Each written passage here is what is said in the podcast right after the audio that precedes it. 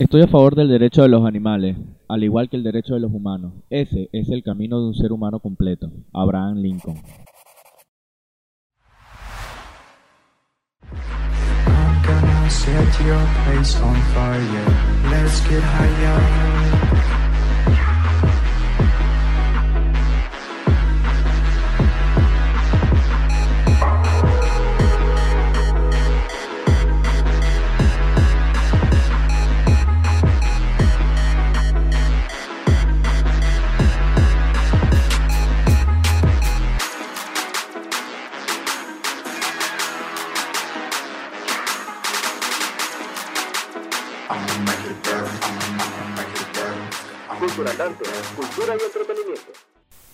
Un 14 de diciembre, pero de 1782, en Francia, los hermanos Montgolfier realizan el primer vuelo de prueba de su primer globo.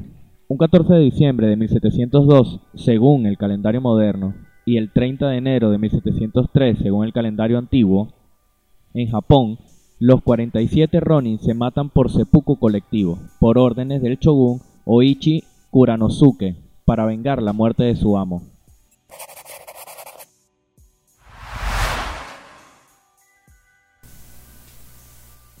Bienvenidos a un nuevo episodio de Con lo poco que sé, yo soy Manuel y como siempre es un placer estar con ustedes en este espacio y compartir esta pequeña ventana cultural. Hoy vamos a hablar de estos pequeños eh, miembros de la familia, algunas veces peludos, otras veces escamados, otros con plumas. Me refiero a las mascotas, esos pequeños que hoy en día hacen cada vez más eh, parte de nuestra familia, incluso llegando a sustituir lo que son los hijos, eh, los hijos humanos como, como tal y convirtiéndose entonces en los hijos de las nuevas generaciones. Fíjense que actualmente la generación de lo que, lo que llamamos los millennials, eh, que son la generación que en este momento está en la edad de, de la procreación, de tener hijos, de, de los logros de los que antes se contemplaba como una familia, que estamos alrededor de los 30 años, son 2 mil millones de millennials que actualmente están en el mundo, o que estamos en el mundo, estoy dentro de esa generación. Y de estos, el 40% eh, dentro de diferentes encuestas que han hecho diferentes organismos eh, declaran que no quieren tener un hijo. O sea, es decir, que el 40% de los 2 mil millones, que son eh, 800 millones de personas, no quieren tener 800 mil millones de personas, no quieren eh, tener un hijo. A ver, no, son 2 mil millones de personas y son 800 millones de personas que no quieren tener un hijo. Básicamente eh, las razones son varias. Una de las razones fundamentales dentro de esta que han, que han arrojado esta, esta encuesta o estos estudios es el tema de la superación personal, del trabajo, de la necesidad de personales de viajar, de conocer el mundo, de, tener libertades que quizás con, con un hijo y las regulaciones y, las limitaciones que te o las obligaciones que tienes que tener cuando tienes un hijo que el que asista a la escuela, las enfermedades, los tratamientos, eh, toda su educación, en, quizás no es algo que el 40% de los millennials esté dispuesto a hacer. Eh, por esto y para eso, entonces el número de, mascotas ha incrementado muchísimo a lo largo de, de estos últimos 10 años dentro de la vida familiar. Por poner un ejemplo, en California el número de bebés que nacieron el año 2019 fueron 240.000 nuevos bebés. Pero al mismo tiempo el número de mascotas eh, que fueron adquiridas en tiendas eh, reguladas fueron 240.000 mascotas. Es decir, el mismo porcentaje de niños nacidos y el mismo porcentaje de mascotas adquiridas. La variación en las mascotas es muy amplia, desde pequeños eh, reptiles hasta aves grandes, felinos, gatos, perros, por supuesto los gatos y los perros siendo los más los más comunes, los más habituales dentro de, los núcleos familiares. ¿Qué sucede? Que estos pequeños animalitos ya no son considerados mascotas como tal, no, no se consideran que uno adquiere una mascota para tenerlo, para hacerle compañía o, lo que sea, sino que simplemente estás haciendo un pacto de atender a un hijo. Un hijo que no es tu misma especie, pero que lo tratas como un hijo. Los vistes, duermen contigo, tienen camas, tienen cuartos. eh, incluso en algunos casos tienen documentos de identidad, chips, pasaportes, eh, documentos que les permiten viajar con, con su papá o con su mamá a lo largo del mundo. Y por supuesto esto ha hecho también que una oferta o las ofertas hoteleras empiecen a variar hasta el punto de que hay hoteles hoy en día que son pet friendly o amistosos con los animales y aceptan a los animales como parte y miembro de la familia o como parte y miembro de su huésped humano y son tratados tal cual como, como su huésped humano. Quizás con, con algunas regu- regulaciones y limitaciones, pero al igual que, el- que nosotros los humanos, cuando queremos ir a algunos países nos solicitan algunas vacunas específicas, especialmente si vivimos en el norte de América y queremos viajar hacia el sur, o sea, la zona selvática, por ejemplo, nos piden la vacuna contra la fiebre amarilla. En el caso de nuestros pequeños hijos eh, de, pertenecientes a otras especies del reino animal, también les solicitan esas vacunas y papeles de buena salud, eh, enfermedades que quizás en sus países de origen no son recurrentes o ni siquiera existen, y a los lugares donde van a visitar son enfermedades comunes y por eso tienen que tener esas regulaciones. Pero el caso está en que particularmente como, como papá de dos perras eh, y de dos gatitos, antes eran tres gatos machos y dos gatos, dos perras, pero bueno, a veces no todas las personas podemos comprender que una mascota es parte de nuestra familia, un hijo es parte de nuestra familia y hay personas que todavía utilizan a, a las mascotas como entrenadores de perros para, per- para pelea de perros o para pelea de gallos. Y en el caso de los perros, lastimosamente en mi comunidad hay una persona que cría perros para pelea y simplemente los suelta en las noches para que aterrorice a otros perros y en ese caso pues básicamente esos perros no solo aterrorizaron la calle donde vivo, sino que atacaron a varias de las mascotas dentro de sus casas. En la mía entraron, entraron por el patio y atacaron a uno de mis gatos dentro de mi casa. Hicieron lo propio con el vecino y con la otra vecina. Y en una noche acabaron con la vida de tres gatitos. Eh, pero bueno, entrar mucho en ese tema, la realidad es que del porcentaje de personas que tenemos hijos, y en este caso hijos animales, cada vez va en incremento. La población de los eh, millennials, que como les dije es de 2 mil millones de personas, el 40% no queremos tener hijos por ahora y suplantamos nuestros hijos eh, humanos por hijos animales. Pero el porcentaje es cada vez más creciente con las, con eh, generaciones que van surgiendo. La generación Y, la generación Z y las generaciones que vengan, cada vez menos quieren tener eh, hijos humanos. Prefieren optar por las opciones que nos ofrece el reino animal en general. Yo tengo muchos amigos que sus hijos son lagartos grandes. Y tengo otros que son loros o pericos o guacamayas o gatos o perros o erizos africanos. eh, gente que tiene serpientes. eh, y muchos por supuesto que compartimos el- la paternidad con gatos y con perros. Porque bueno, pues, nos parece eh, de, de cierta manera una de las cosas que he estado viendo y que he estado evaluando con todas las personas que tenemos, que tengo a mi alrededor que tienen eh, hijos del reino animal. Eh, todos buscamos de cierta forma tener ese sentido de responsabilidad o ese sentido de paternidad, pero sin embargo, por distintas razones no queremos tener un hijo biológico, un hijo natural. Eh, una de las razones fundamentales con las que en mi experiencia me he encontrado, sin ir a los datos que arrojan las estadísticas, es que básicamente en el caso de nosotros los hombres, no queremos tener una relación, eh, no queremos tener un hijo actualmente, porque nos limitaría al movimiento o, al, o a- al crecimiento profesional en cuanto al movimiento. O sea, manteniéndonos como estamos, eh, o teniendo un gatito, o teniendo un perrito, en algunos casos, algunos, algunos amigos, se trasladan por trabajo, se mueven por trabajo, cambian de ciudad, cambian de pueblo, cambian de país incluso, y muchas veces sus pequeños se quedan en la casa de sus padres, en la casa de un amigo, en la casa de los tíos, y ellos van, se mueven, regresan y vuelven otra vez a estar con sus hijos. En el caso de las mujeres pasa algo igual.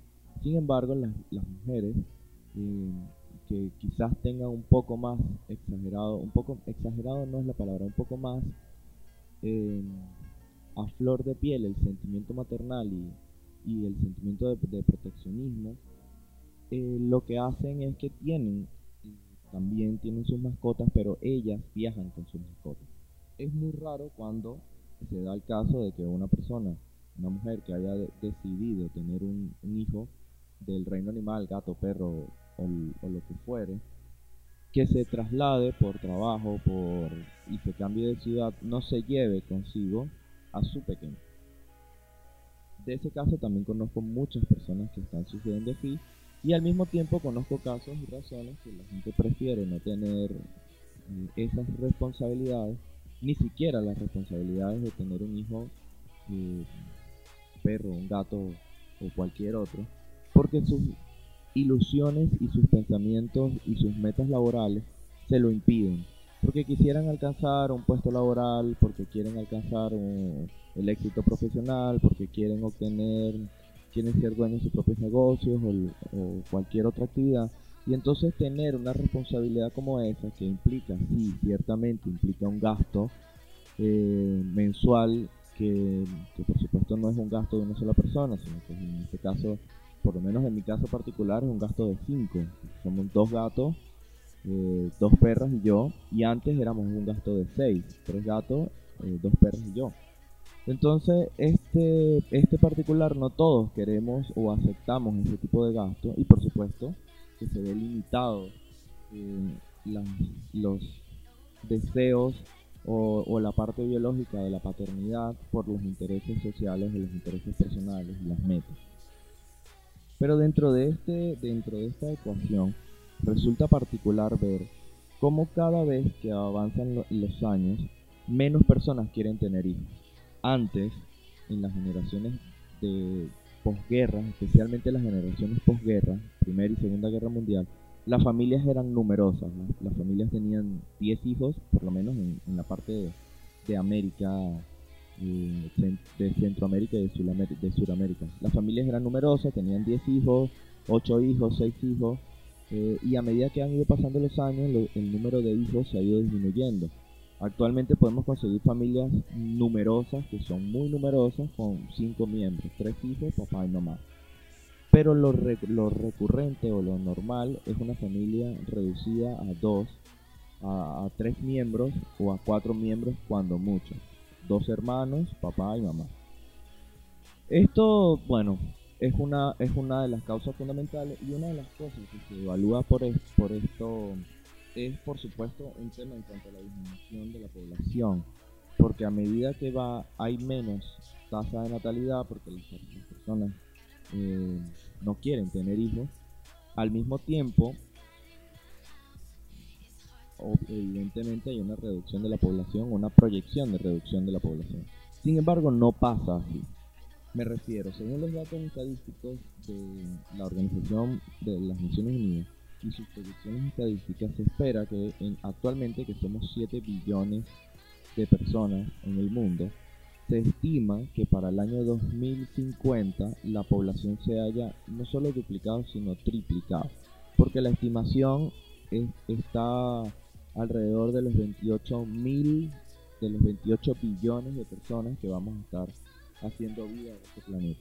Entonces resulta un poco contradictorio cuando vemos los datos, tanto las proyecciones que nos, que nos presentan como los mismos datos que nos están presentando, cuando nos dicen que las poblaciones actuales, las poblaciones de jóvenes actuales y de, de las personas en edad reproductiva, los millennials, la generación Y, la generación Z, nos dicen que el 40% de los millennials, el 32% de la siguiente generación y el casi 60% de, de la generación más joven o más nueva, de esta generación de, estos tiempos, presentan la, la dicen que no quieren tener hijos, pero sin embargo la tasa de crecimiento poblacional sigue en aumento.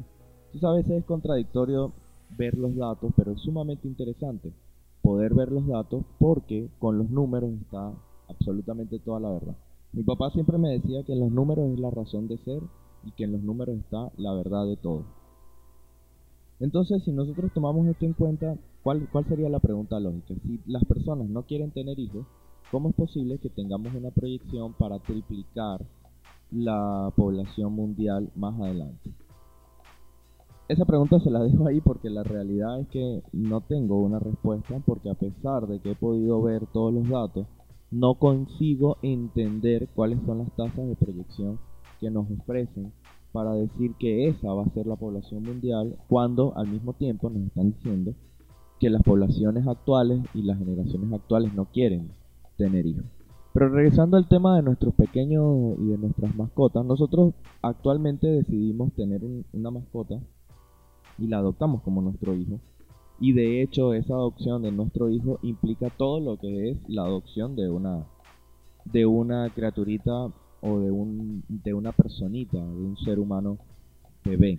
¿Por qué? Porque nosotros hacemos exactamente lo mismo. Tenemos un pequeño, digamos una perra.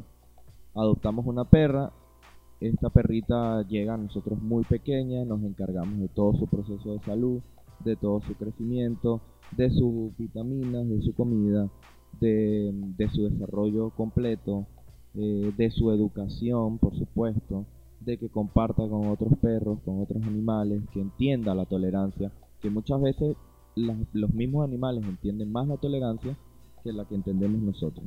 Actualmente, como les digo, tengo dos gatos y dos perras. Todos convivimos juntos, no tengo ninguna pelea de ninguno de ellos. Comen todos el mismo plato, tienen alimentos separados, por supuesto, pero comen todos juntos. Duermen todos juntos. No, no se pueden separar mucho tiempo porque empiezan a, a sentirse mal cuando no están todos juntos. Tengo amigos que tienen otros animales, otras mascotas y compartimos todo. Vamos a, a casas a visitar a sus amigos, a sus amigos gatos, a sus amigos perros. O tenemos otros amigos. Tengo un amigo que tiene un erizo, un erizo africano chiquitito, y lo visitamos con lo visito con las perras, con los gatos no, pero lo visito con las perras y juegan, se sientan, se lamen. El erizo no les hace daño y ellas no le hacen daño al erizo. Entonces resulta particular ver en el comportamiento de estos pequeños cómo la tolerancia hace parte de su vida y cómo el respeto por el otro hace parte de su vida también. Y eso también depende del, del proceso educativo que tengan esos pequeños. Pero aún así ellos pueden entender que es mucho más eh, bonito respetar a la otra especie y compartir o a las diferencias que, sentarse a pelear con todos ellos porque al final ellos mismos pelean, se estresan y al final uno termina como padre castigándolos o regañándolos por lo que están haciendo. Entonces sí es particular el hecho de que hablemos de padre o de paternidad eh, o maternidad con mascotas, pero la realidad es que actualmente eso es lo que está funcionando, eso es lo que está pasando.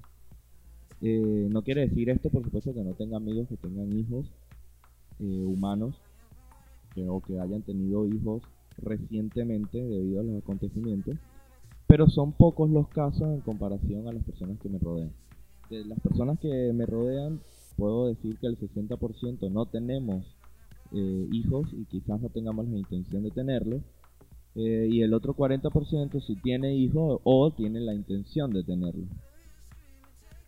Pero volviendo al caso, nosotros nos dedicamos el tiempo completo a estos pequeños. Por supuesto, no tienen un proceso educativo de que tengan que ir a una escuela, si no lo queremos, porque si lo queremos lo mandamos a unas escuelas especializadas para cada uno de ellos, para perros, para gatos, eh, donde tienen un- una que quizás no sea un aprendizaje o, o una educación como tal, porque es más como un adiestramiento o como un sí como un adiestramiento, porque por supuesto no pasan por historias del arte, historia de la música, matemática, física, química, pero su entendimiento es mucho más grande de lo que nosotros pensamos.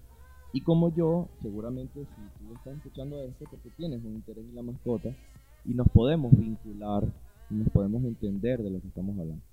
Yo a mis pequeñas y a los pequeños no, los permi no les permito salir eh, en libertad a las calles porque la calle resulta ser un, un manicomio especialmente para ellos, entre los carros, las otras personas que no entienden eh, o que no comparten mi opinión de que los perros, los gatos, tienen que tener un proceso de educación, de entendimiento y todo, y que hay muchos que los abandonan en la calle o los entrenan para pelear o para ser agresivos. Pero gracias a, a la fortuna, en la comunidad donde yo vivo, muchos de nosotros tenemos mascotas y entendemos esta, esta situación de que también son parte de la familia y todos, casi todas las mascotas que están aquí, porque no todos, eh, están en esa misma onda, en esa sintonía de entendernos, de conocer, se acercan, se huelen, eh, comparten, se sientan, juegan, sin llegar a una, a una pelea. Entonces, eh, a mí me parece importante traer este tema el día de hoy a, a- con lo poco que sé y al podcast, porque veo cómo cada vez más se suman personas a tener mascotas, cómo las mascotas, cómo incluso las tiendas de mascotas han ido cambiando, porque antes uno quería una mascota, iba a una tienda de mascotas porque lo más importante era la raza, el pedigrí, que los papeles, que la certificación, pero hoy en día la- las mismas empresas de, de las mismas ventas de mascotas, lo que se han ido cambiando porque las personas hemos ido decidiendo no, no comprar un animal o no comprar una mascota, sino adoptarlos. Buscar animales que estén en riesgo, animales que hayan sido abandonados o cualquier eh, alternativa. Entonces, ese proceso de adopción hace aún más compenetrado o aún más eh, personal el hecho de tener una mascota, porque a veces comprarlo genera como un, como un sentimiento de posesión. Yo te compro, tú eres mío, y ese sentimiento se ha ido erradicando. Eh, no sé bien si ha sido por, por un proceso de, entendimiento como pensamiento colmena o algo como esto, en el que todos, sin decir nada, nos hemos ido poniendo de acuerdo por la sensibilización de lo que significa, o si hubo una campaña para sensibilizarnos en ese sentido de no comprar sino adoptar. El hecho es que muchas de las cosas, muchas de las, personas que yo conozco y muchos de los casos que he estado viendo, la adopción resulta ser el, el papel más importante. Y por eso las empresas que antes vendían las mascotas hoy en día tienen mucho menos auge en ese sentido. De hecho venden menos y dan mascotas en adopción. Y prefieren no vender mascotas, sino vendernos eh, cosas para las mascotas, juguetes, ropa, accesorios, eh, kit de limpieza o cualquier otra cosa que se les ocurra, porque es mucho más efectivo que nosotros compremos esos objetos para entretener a nuestros pequeños que comprar a un pequeño dentro de uno de los establecimientos.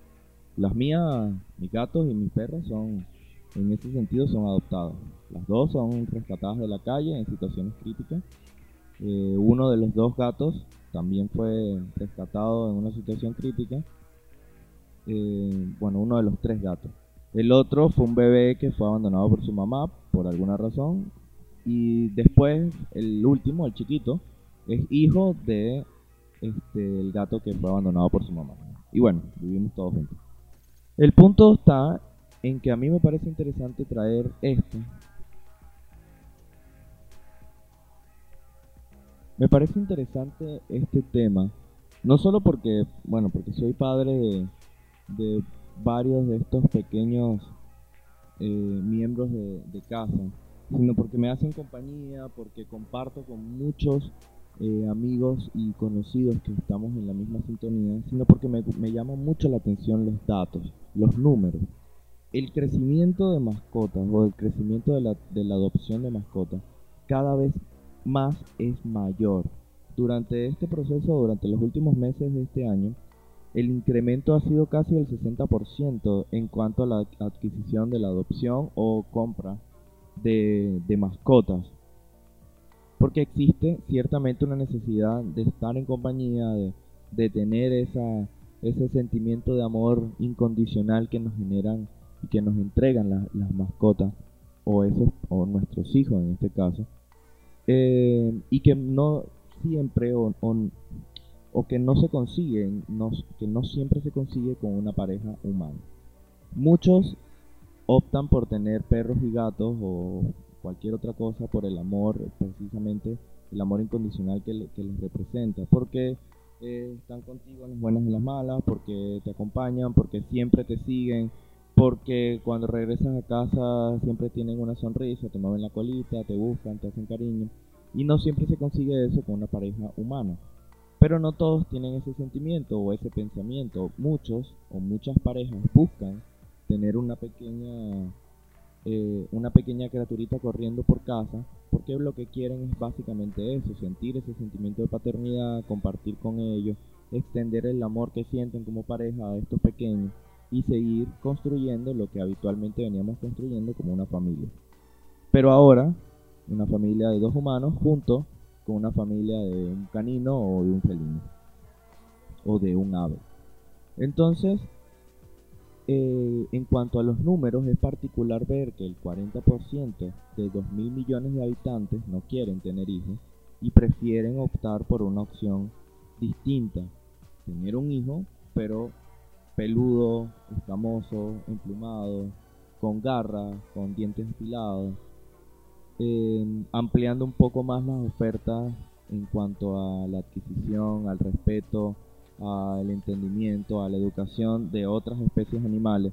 Y esto, en cierto sentido, ha venido, en mi, en mi opinión, ha venido dando un incremento en cuanto a la valoración y al respeto sobre otras especies. También ha ido incrementando el, el- el veganismo, eh, ha ido incrementando el, el deseo por erradicar el maltrato animal, el deseo incluso de los mismos países con prohibiciones y con leyes que amparan la protección animal por encima de, muchas cosas, eh, donde hay prohibiciones de ciertos deportes porque resultan crueles contra los animales, porque sí es cierto que para algunos países son tradiciones que tienen siglos, pero también es cierto que son tradiciones que han venido deteriorando a los animales o que han venido incluso en algunos casos hasta poniendo en riesgo a algunas especies por la caza furtiva, en fin, son muchas cosas. Y con este, con este movimiento los animales han ido resurgiendo eh, poco a poco, el número de, sus de sus miembros o de especies se han ido incrementando, algunas especies se han ido salvando por esta situación, porque buscamos adquirirlos ahora, entonces nuestro nivel de conciencia actual sobre las mascotas, sobre los animales, sobre el reino animal, sobre el, tema de la tolerancia por, lo diferente, por las distintas especies que hacemos vida aquí, ha ido poco a poco ganando terreno gracias a que poco a poco más personas no quieren tener hijos y más personas quieren tener hijos eh, animales o pequeñas mascotas los cuales darle el título de animal. Hay, yo tengo un amigo que tiene una pitón, una serpiente, una boa constrictora. eh, creo que es uno de los más raros hijos que he conocido. Eh, pero a pesar de eso, a mí me sorprende mucho cómo es el comportamiento de la serpiente. Porque es una serpiente tranquila, no es una serpiente agresiva. eh, no soy amante de las serpientes para nada. Y aún así resulta particular cómo puedes ir a su casa y en su terrario la puedes acariciar. Este, no tiene como una violencia extrema. No sé si sea posible, a lo mejor algún veterinario o algún psicólogo animal me podrá corregir. En este caso, pues por supuesto tienes la caja de los comentarios para que lo hagas o alguna persona que sea dueña, mm, dueña no, que alguna persona que sea papá de alguna pitón o de alguna boa constrictora que me pueda eh, ayudar a entender el comportamiento, pues bienvenido, puedes dejar tus comentarios y aprovecha y suscríbete a este podcast.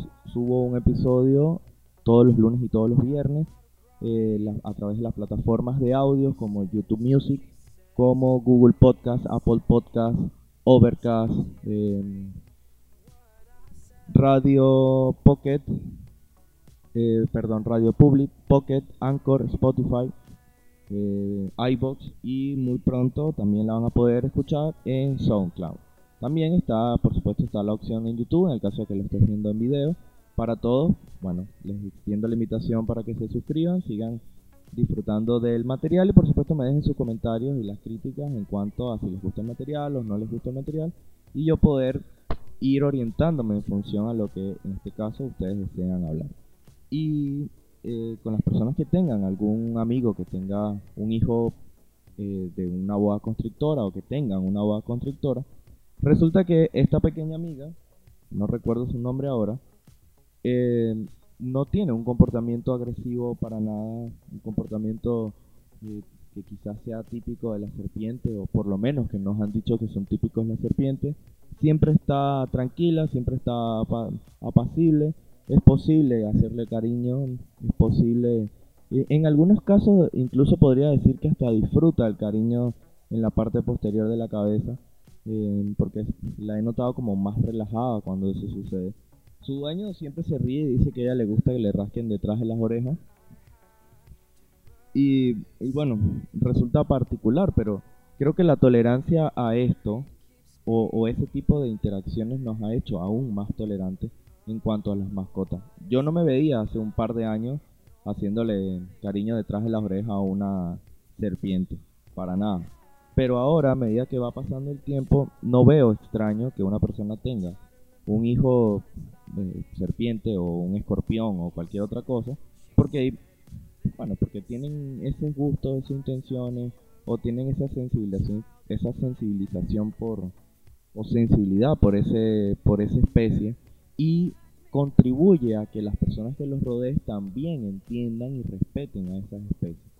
Por supuesto que hoy en día valoro muchísimo más el esfuerzo que hacían antes los conservacionistas, las personas que eh, luchaban para mantener los derechos animales, para rescatar especies animales en peligro de extinción, porque hoy, hoy en día este 40% de millennials que estamos en, en la no disposición, en algunos casos no disposición rotunda, en otros como el mío, no tan rotunda de no tener hijos, sino que por ahora no es el momento adecuado y tenemos nuestros hijos animales, nuestros pequeños hijos de cuatro patas.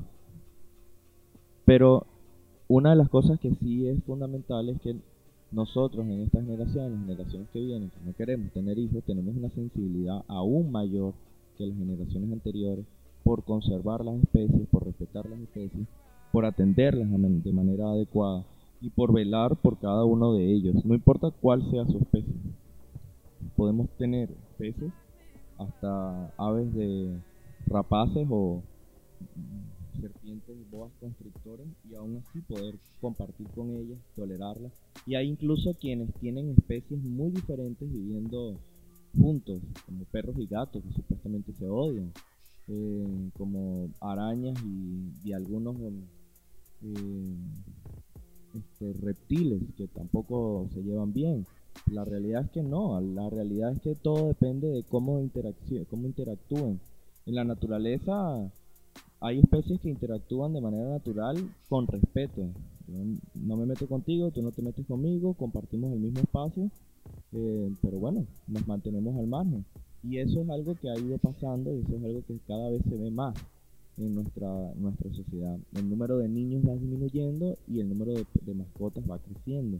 Hoy en día hace falta solamente pasear por un parque, eh, no importa la ciudad o el pueblo, y podemos incluso equiparar el número de mascotas que están en el parque disfrutando del parque con el número de niños.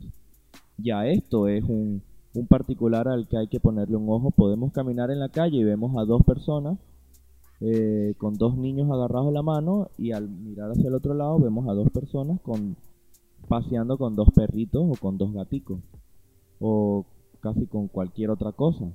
Entonces, esto es, es un tema particular que debemos ponerle el ojo porque nos están diciendo a gritos, la sociedad nos está diciendo a gritos, hay que tener tolerancia, pero también hay algunas cosas que observar. ¿Qué está pasando con la población? ¿Qué va a pasar con la población más adelante? ¿Va a haber una disminución? ¿No va a haber una disminución? ¿Qué pasa con las especies que van cada vez en aumento? Eh, por cada gato nacen 10 gatos, pero de cada humano nace un humano. eh, máximo nacen dos. Entonces cada una de estas cosas son elementos que tenemos que observar porque los números son los, los elementos más importantes que al final, el día de mañana, nos van a determinar cómo van a ser las cosas. Por ahora ha sido todo. Muchísimas gracias por compartir conmigo este espacio.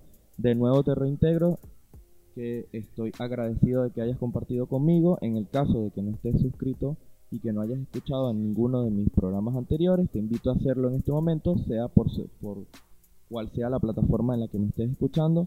De nuevo, muchísimas gracias. La caja de los comentarios está abierta para ti. Yo soy Manuel y esto es Con lo poco que sé. Y recuerda que formamos el futuro cuando entendemos el pasado.